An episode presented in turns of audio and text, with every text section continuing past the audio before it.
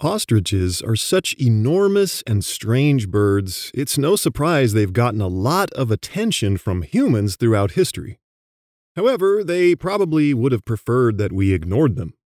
Because, humans being humans, much of the attention we've given ostriches has been focused on how to hunt them, eat them, monetize them, and humiliate them. People in Africa, the Middle East, and Asia have hunted these giant, flightless birds since the Stone Age.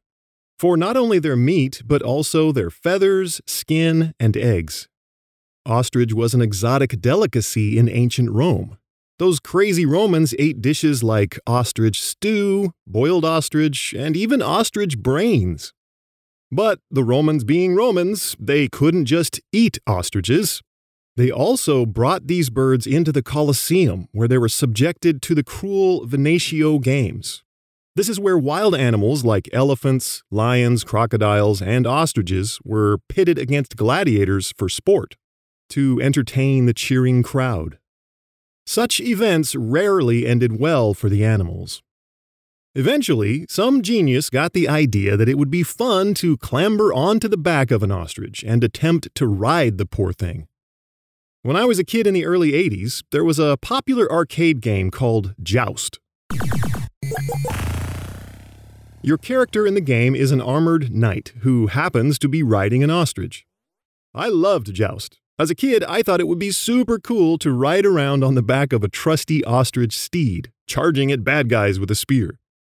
I know most video games are pretty grounded in reality, but Joust? I mean, come on. An armored knight weighs over 250 pounds, or 115 kilograms. There's no way an ostrich could carry all that. Also, the bird in the arcade game could fly. You frantically hit the flap button and your ostrich takes to the air. What's wrong with this picture? Even though ostriches aren't built for carrying heavy loads on their backs, that hasn't stopped humans from riding them since ancient times. Trying to, anyway. It doesn't actually work very well.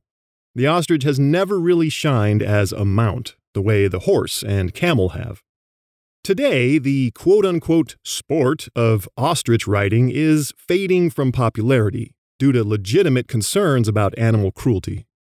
But there are still ostrich riding races in several parts of the world.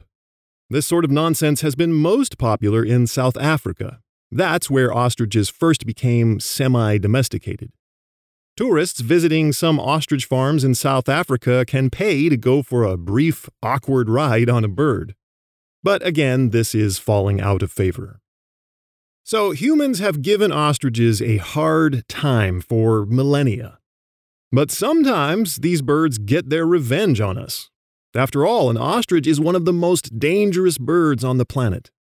One can easily kill a person with a kick from one of its powerful, claw tipped legs.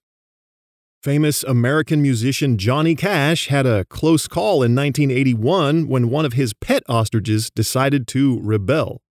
Cash was walking a trail on his property when a belligerent male ostrich confronted him. It lunged, and Cash took a swipe at the bird with a stick he was carrying. Here's what happened next, in Cash's words. He wrote, quote, I missed. He wasn't there. He was in the air, and a split second later, he was on his way down again, with that big toe of his, larger than my size 13 shoe, extended toward my stomach. He made contact. I'm sure there was never any question he wouldn't. And frankly, I got off lightly. All he did was break my two lower ribs and rip my stomach open down to my belt. If the belt hadn't been good and strong with a solid belt buckle, he would have spilled my guts exactly the way he meant to. As it was, he knocked me over onto my back and I broke three more ribs on a rock. And be thankful I spared you my Johnny Cash impression. I, I don't actually have one, but uh, I'm sure it would be pretty bad. So, the man in black, the legendary Johnny Cash, almost got taken out by a feisty ostrich.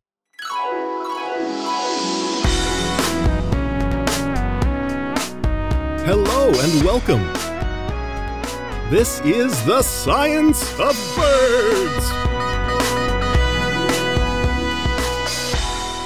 I am your host, Ivan Phillipsen. The Science of Birds podcast is a light-hearted exploration of bird biology for lifelong learners. This is episode 61, and it's all about ostriches. These are the birds in the avian family Struthionidae. Ostriches are among the most recognizable and charismatic birds. No living bird is bigger than an ostrich. If you've ever seen one up close, you know how impressive these giants can be. They're amazing. So I'm excited to dig into their biology with you today. You probably know a thing or two about ostriches already, but let's see if we can get a deeper understanding of them. We'll look at their basic traits, their distribution, habitat, diet, breeding, and more.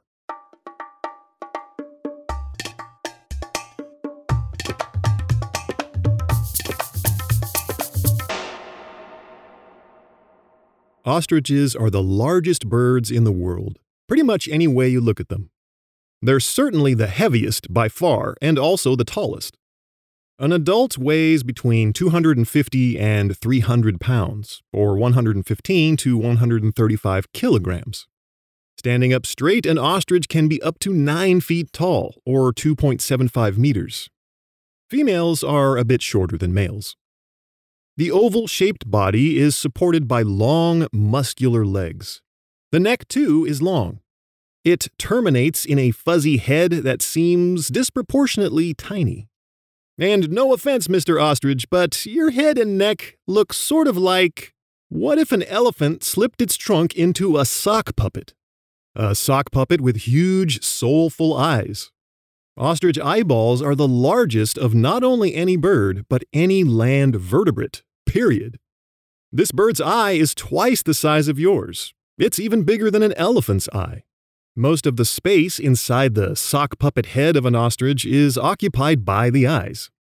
Each of them is the size of a billiard ball, and each is larger than the bird's entire brain. To protect those ginormous, bulging eyes from dirt and stuff, ostriches have long, elegant eyelashes. They look like they're made of hair, but birds don't have hair, right? The eyelashes of ostriches are formed by simple hair like feathers called bristles. The bill of an ostrich is wide and blunt. The rolled edges of the bill make it look sort of like the bird has lips. But I don't recommend trying to kiss an ostrich on the mouth, no matter how much you're tempted to. Ostriches are the only birds with just two toes on each foot. The larger inner toe is tipped with a long, hoof like claw. It's about 4 inches or 10 centimeters long. That's the weapon that almost disemboweled Johnny Cash back in 1981. Why only two toes? Well, a common theme in the evolution of running animals is reduction in the number of toes. Critters like deer and antelope also run on just two toes. Horses have taken this to the limit, having only one toe on each foot. Well, I suppose the real limit would be zero toes. But what would that look like? Weird, I guess. I don't know. Anyway, as far as plumage goes, adult male ostriches have black feathers over most of their bodies and their upper wings. The tips of the wings and the tail are white. A male doesn't get this bold black and white coloration until he's in his second year. Before then, young males look a lot like females, which are duller and more brownish. Ostrich feathers look fluffy, sort of shaggy. They're loose and soft because their barbules don't interlock. Remember that barbules are the tiny hook like structures that sort of zip the larger barbs of a feather together. Without interlocking barbules, an ostrich feather can't form the flat, blade like structure of a typical bird feather. Ostriches and their ancestors haven't been able to fly for millions and millions of years. So, these birds don't need the same sorts of feathers that flying birds do. But the feathers of ostriches do have some important functions. They provide insulation against the beating sun and from the cold on chilly nights. The male's feathers also have a role in sexual display. We'll come back to that in a little bit. And most importantly, Natural selection acting on ostrich feathers for millions of years has finally perfected them for the purpose of making feather dusters. Yes, feather dusters, and there was much rejoicing among French maids everywhere. It's not all about feathers with ostriches. Their legs and necks are mostly bare skin, but there are some fine downy feathers on the neck, more so in females. A male's bare skin is brightly colored in the breeding season. Depending on the species, the neck and leg skin of a male can be red or bluish gray.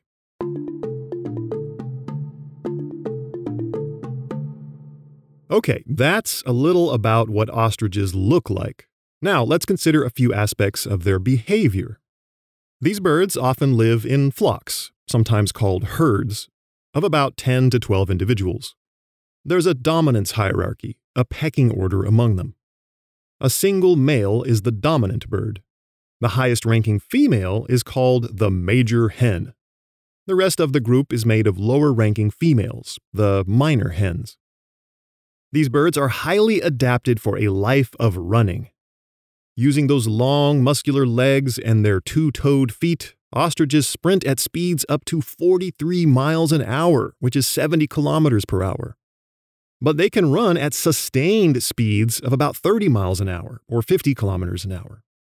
So, another superlative quality of ostriches is that they're the fastest running birds in the world.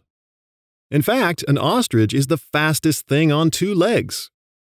There's a hilarious video of an ostrich chasing some cyclists on a road in South Africa. Maybe you've seen it, but I'll put a link in the show notes.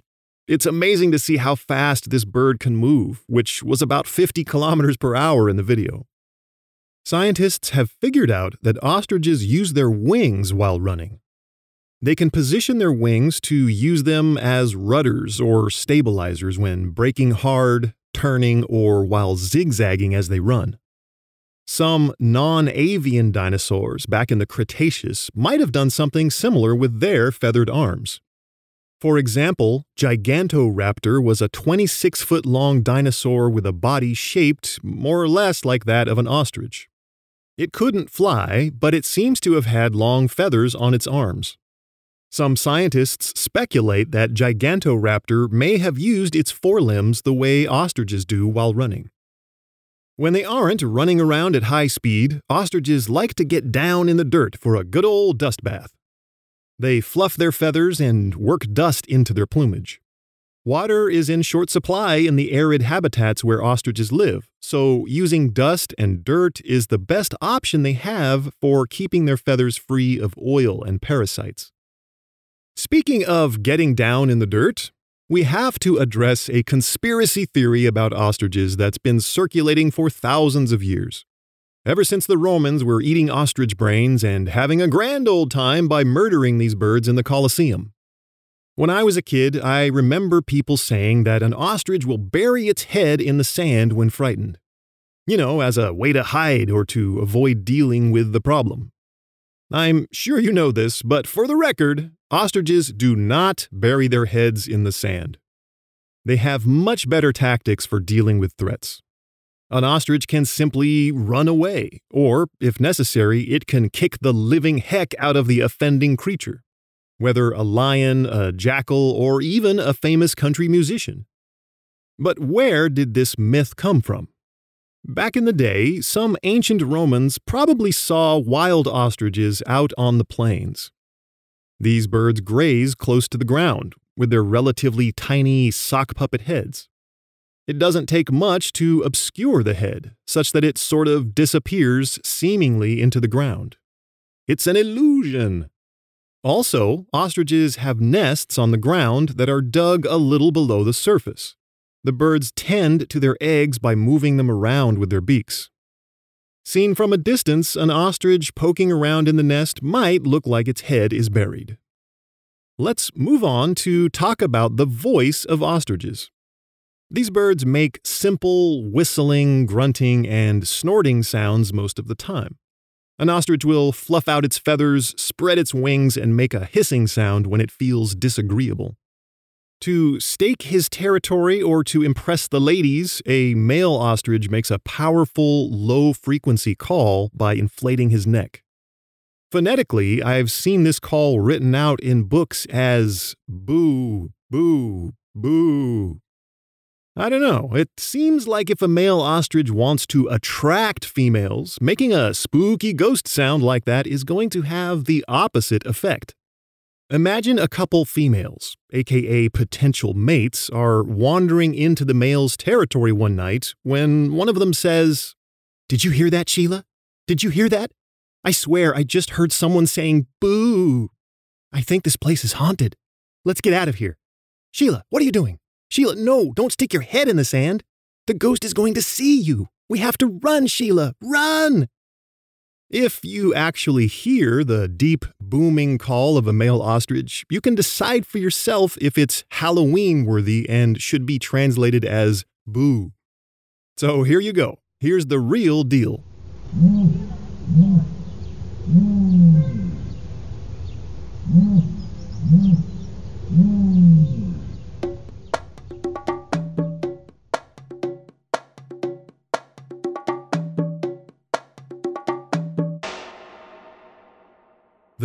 Of the ostrich family is Struthionidae. Some might pronounce this word Struthionidae, so thigh instead of thee. In any case, the wort root there, struthio, is Latin for ostrich. But that came from the ancient Greek word struthion, and that in turn had come from struthos megale. You know what struthos megale translates to? Big sparrow. That's right, big sparrow.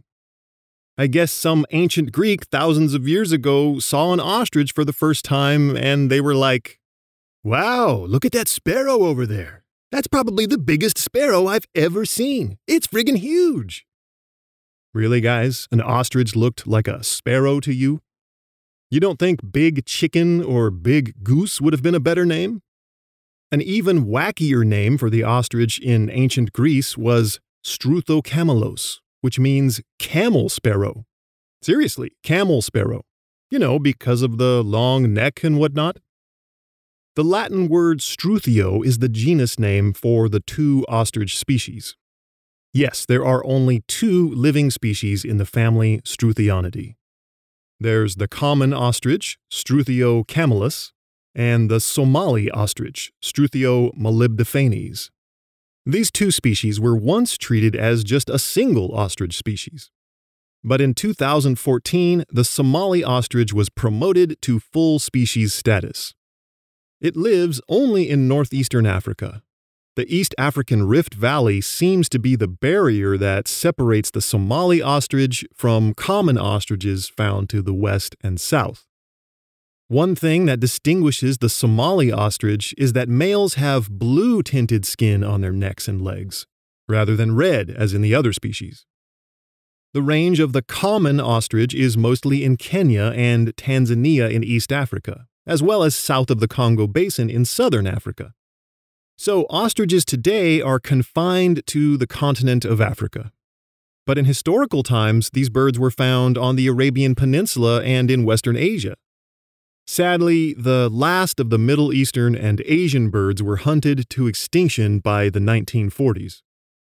There are several small feral ostrich populations in Australia. Again, these are feral, so not natural. Emus and cassowaries are native to Australia, but not ostriches. People tried to farm ostriches in Australia, both in the 1890s and again in the 1970s. But most of the farms failed, so the birds were set free to roam the outback. In their natural range in Africa, ostriches either stick around the same area all year or they're nomadic. They tend to be sedentary in regions where green food is plentiful because it rains enough. Nomadism is necessary where there's a long dry season and food is scarce. The birds need to head to greener pastures in that case. This brings us to habitat. What sorts of habitats are preferred by ostriches? Both species prefer arid or semi arid grassland, savanna, or open woodland. Some common ostriches live in full on deserts. Dry environments like this aren't all that intimidating to ostriches because these birds are superbly adapted for conserving water. They get most of the water they need from the plants they eat, like camels, they can go for days and days without drinking, maybe even weeks. Still, an ostrich that happens to come across a water hole might take the opportunity to tank up. But it doesn't necessarily have to. Okay, so maybe camel sparrow isn't the worst name. Still, I think something like camel goose would have been way better.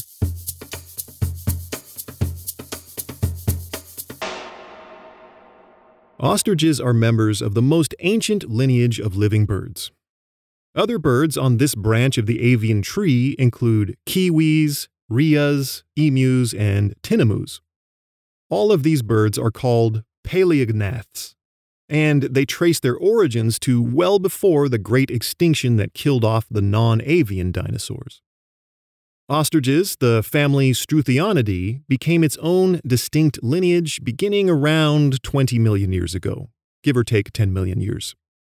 It's unclear where exactly these birds came from. Was it Africa or Eurasia? Ornithologists don't seem to be sure yet.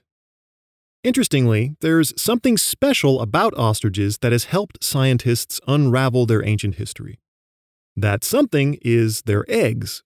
You know that these birds have massive eggs with thick shells. Well, unlike the eggs of smaller birds, ostrich eggs make great fossils. So there's an extensive record of fossil ostrich eggs across the Old World.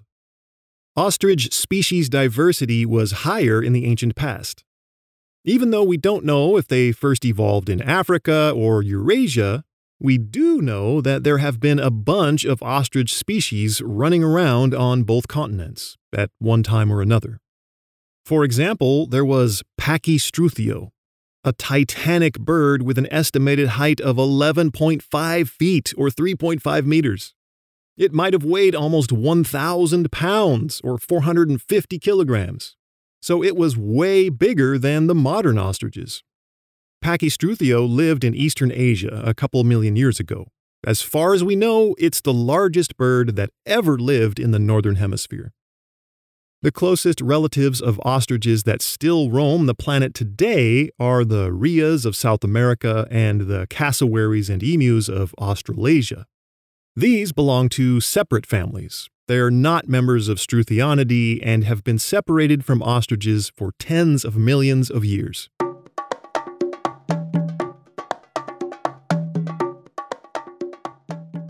I started off this episode talking about the trials and tribulations ostriches have gone through since antiquity. Enthusiastic hunting by humans has taken a major toll on ostriches across Africa and Eurasia. Once upon a time, ostriches were strutting around in places like China. Illustrations of these birds have been found on 4,000 year old Chinese pottery. More recently, there was a subspecies of the common ostrich living on the Arabian Peninsula.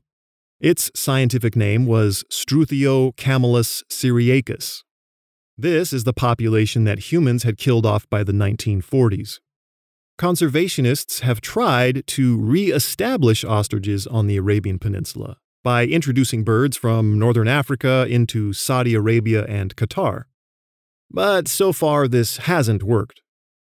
Of the two remaining species, the common ostrich appears to be doing reasonably well. It remains in the least concern category on the IUCN Red List. The Somali ostrich, on the other hand, isn't doing so hot. It's in the vulnerable category. A combination of hunting, egg collecting, and habitat destruction has caused severe declines in this species over the last few decades. One possible solution for saving the Somali ostrich is ecotourism. This bird's population is concentrated in northern Kenya. If local people there can view ostriches as being more valuable alive and wild rather than dead or displaced, they might be more motivated to protect them.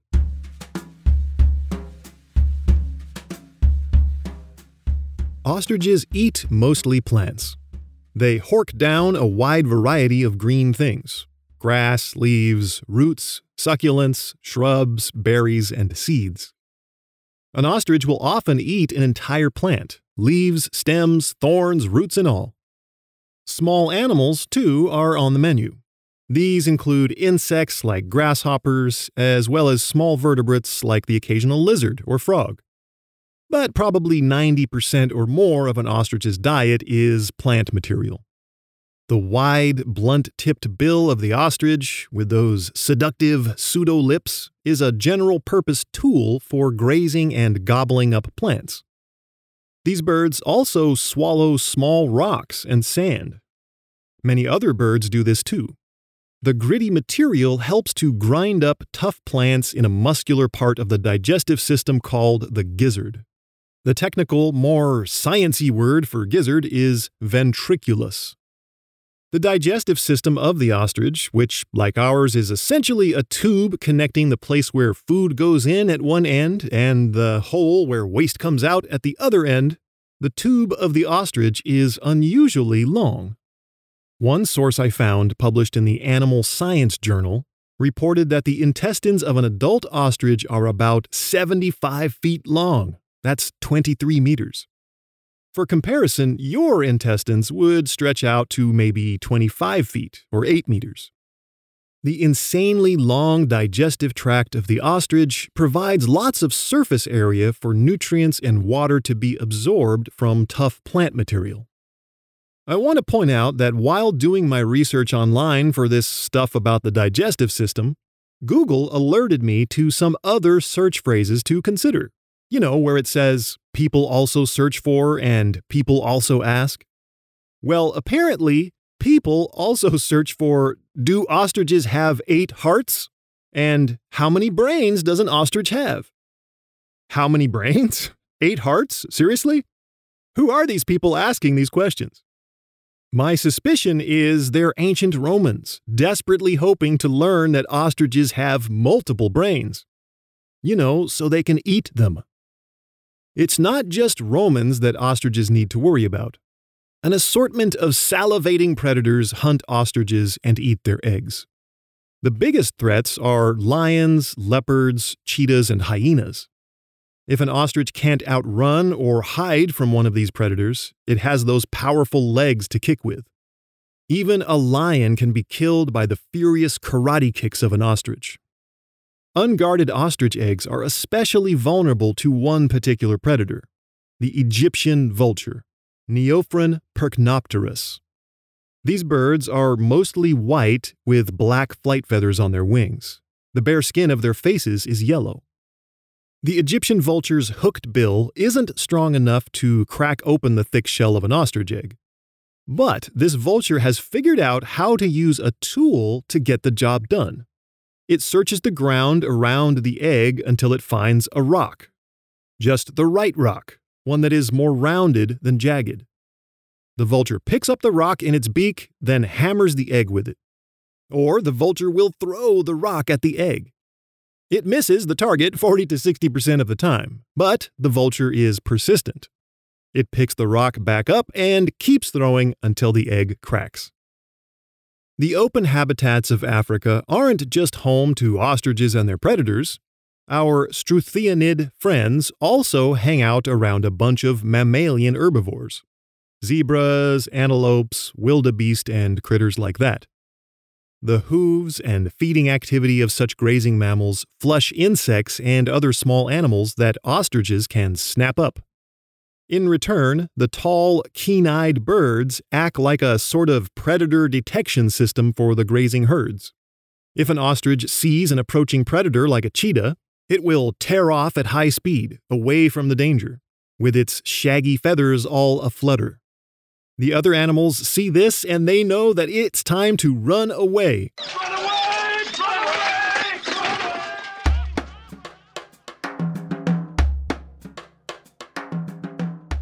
Do you know what a baby ostrich looks like?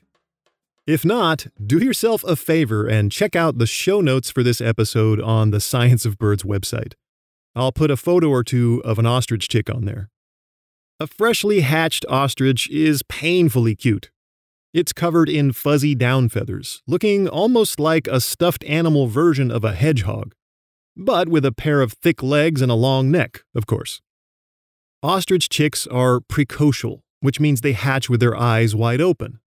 And they're walking, running, and feeding themselves in no time.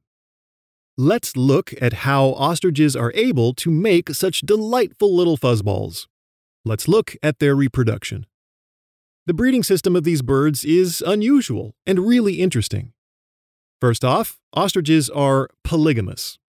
A male breeds with multiple females in his group.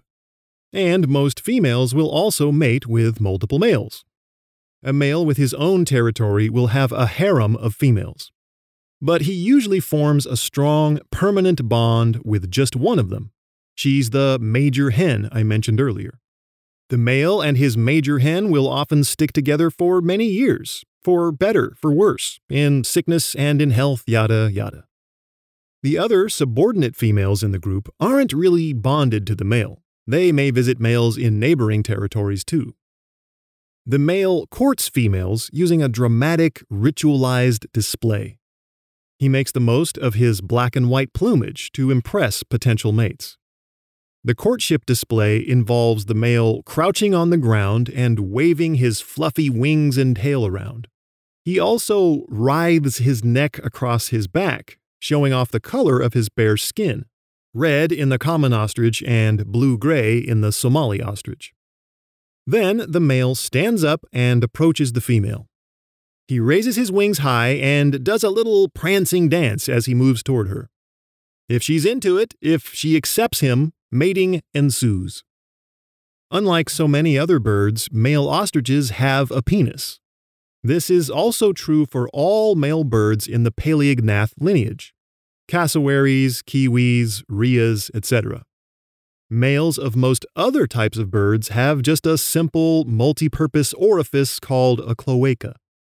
Eventually, the male chooses a nest site on his territory and digs out a broad, shallow depression. The major hen lays her eggs first. She lays one egg every other day until there are between 7 and 10 in the nest. Then the minor hens get their turns. The communal nest might end up with 20 to 40 giant cream colored eggs. The male and his major hen alone incubate the eggs and care for the chicks. Incubation takes about six weeks. During that time, the pair have to be super vigilant against predators. The female, with her camouflaged plumage, sits on the eggs during the day, and the male takes over at night. To protect her reproductive investment, the major hen rolls her own eggs to the center of the pile in the nest. I wish I could tell you how she knows which eggs are her own, but I haven't found a good explanation yet. And I'm not sure anyone knows, actually. Anyway, this is a useful trick because nest predators are more likely to bust open an egg on the periphery. In other words, an egg laid by one of the many minor hens. Both minor and major hens lay eggs in multiple nests, as another strategy to ensure they contribute some genes to the next generation.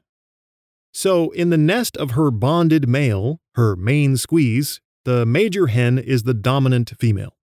But at the same time, she has probably laid eggs in the nests of a few neighboring males. Over in their territories, she's just a lowly minor hen. One reason we know all this happens is because researchers have used genetic information from DNA samples to match eggs to their male and female parents. What ends up happening is the eggs in every ostrich nest represent multiple fathers and multiple mothers. And yet, all the hatchlings in a nest are cared for by just two adults the local territorial male and his major hen. Now, before you go thinking, Aw, isn't that so beautiful? The ostriches just want to be selfless and help everyone else's babies for the greater good. No way, Jose. That pair of ostriches isn't behaving this way out of the goodness of their hearts. I mean, I'm sure they do have good hearts, but that's beside the point. These birds have parental instincts that are, at their core, adaptations for passing on as many genes as possible. One hypothesis explaining this behavior goes like this By accepting the eggs of minor hens, the major hen is creating a sort of buffer of protection for her own eggs and young. She dilutes the danger of predators across the many eggs in the nest, making it more likely that some of hers will survive. She'll happily use the eggs of minor hens as cannon fodder to protect her own. The ostrich egg is, as you probably know, a wonder of nature. At about 6.3 inches or 160 millimeters long, it's the largest egg laid by any living bird species. It would take more than 20 chicken eggs to weigh as much as one ostrich egg. Interestingly, though, the ostrich egg is the smallest bird egg in the world in proportion to the size of the bird who made it. It weighs only about 1 to 4% of what an adult female weighs. Anyway, after those six weeks or so of incubation, the eggs hatch. It takes about four days for all the chicks in the nest to emerge. The male and female are now responsible for a herd of baby ostriches. And remember, some of those chicks aren't even related to their caretakers. Despite this, the male and female take good care of all the younglings in their charge. They guide the chicks to feeding pastures, protect them from the elements, and protect them from predators. And there's no shortage of predators on the plains of Africa. Jackals, especially, are notorious killers of young ostriches. The probability of survival for any single chick is low, despite the efforts of the adult birds. Half or more of the chicks don't live for more than a few months. And only 10 to 20% survive to adulthood. This is probably why ostriches lay so many eggs in the first place. Reaching adulthood takes about 18 months. At that point, the ostrich is pretty much full sized, so it's much less vulnerable to predators. It can run like the wind and can deliver a killing blow with those powerful clawed legs. These birds have relatively long lives. In captivity, some have lived over 60 years. But in the wild, where things are less predictable and less cushy, ostriches live more like 30 to 40 years. Still, that's not too shabby for a big ol' camel sparrow. Given all that we've put ostriches through, hunting them to extinction in some places, stealing their eggs, forcing them into mortal combat with gladiators, and making them run around while we cling to their backs like grinning monkeys, given all of that, I'm just thankful that these magnificent beasts are still with us on planet Earth. Maybe there's still hope that they'll forgive us for our bad behavior. And that was today's lesson on the world's largest living birds. I hope you thought it was interesting and at least mildly entertaining. If you have something you'd like to share with me, please go ahead and shoot me an email. Maybe you have a comment about the podcast or perhaps a question.